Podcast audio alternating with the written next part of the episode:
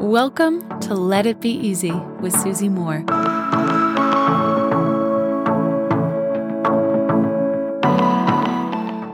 So, a friend sent me a clip the other day, a social media clip, and it got me thinking.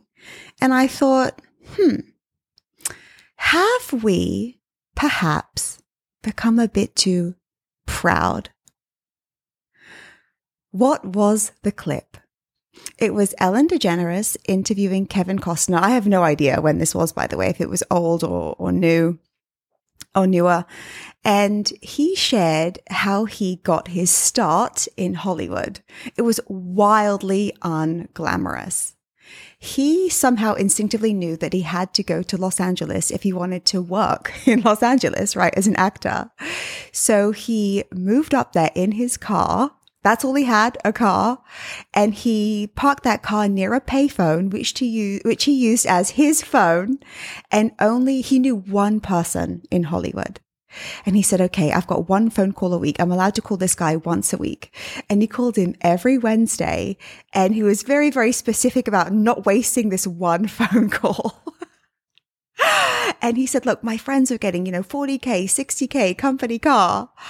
And here I was, like in this parking lot with this payphone, hoping for an opportunity. And then, as the universe would have it, he got a job as a stagehand making $3.50 an hour. And he said, look, I was happy to take out the trash so long as it was stage trash. I was in my field. And he's like, I was so happy. I was in the industry. I was getting started. And he said, look, I've got an audition in a month and I'm so excited. I kind of contrast this to behaviors that I see now and people who are almost starting out wanting everything up front hoping everything just happens within five minutes, wanting, you know, almost even um, podcasting a couple of times or blogging a couple of times or creating some content and going, you know, why aren't I famous yet? Why aren't the millions of dollars rolling in? I think sometimes that we've lost something.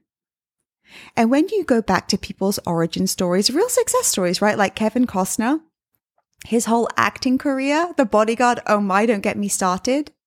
He was sleeping in a car using a payphone as his phone, working taking out stage trash for $3.50 an hour. And his dreams came true. In that capacity to work as a as an actor, his dreams came true. And I just see so much counterintuitive literature these days, posts, people saying, you know, charge your worth, do this, do that, go for it. And we expect these immediate, res- uh, immediate results because of this. And then if we don't get them, we think there's something wrong with us. We think, oh yeah, I should have this major success in less than a year. And if I don't, then I'm failing. Whereas that's simply not true. The universe readies us, right? Sometimes we're not immediately ready to step into all of the blessings that, that are, that those blessings are waiting for us. But it takes some some growing, right? We need to evolve. We need to be ready and enjoy the space between where we are now and where it is that we want to be. Because guess what? It's never going to be better over there. Right? Can we enjoy the process like Kevin Costner? So happy, taking out the trash. He's got an audition in a month and his friends are successful in inverted commas with all the trimmings of a nice job. But here he is truly happy can you enjoy the process that you're in wherever it is? Please don't get hoodwinked or seduced into thinking that, oh, it's all so simple. Oh, everything happens really quickly. Number one, that's not the point. And number two, sometimes someone's selling you something. If that's what's out there and if that's what we're told and if that's what we're believing that everything is instantaneous. Think about even the birth process, right? When someone comes into this world, there is a long pregnancy, right? There is a period when we are readying ourselves. What's the rush? Sometimes, if you feel anxiety, you feel like in a real hurry to get to the place.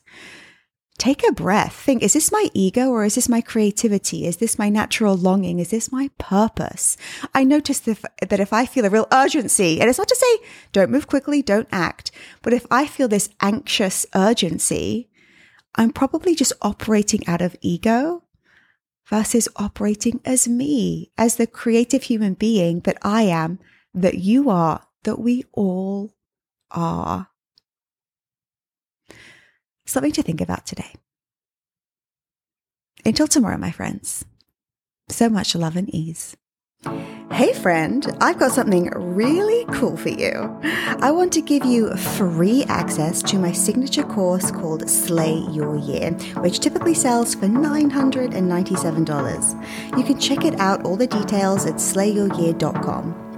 All you have to do to get access is leave me a review, leave a review of this podcast on Apple Podcasts, take a snapshot of it, and send it to info at susie-moore.com. That's info at susie-moore.com, and we'll get you set up with access.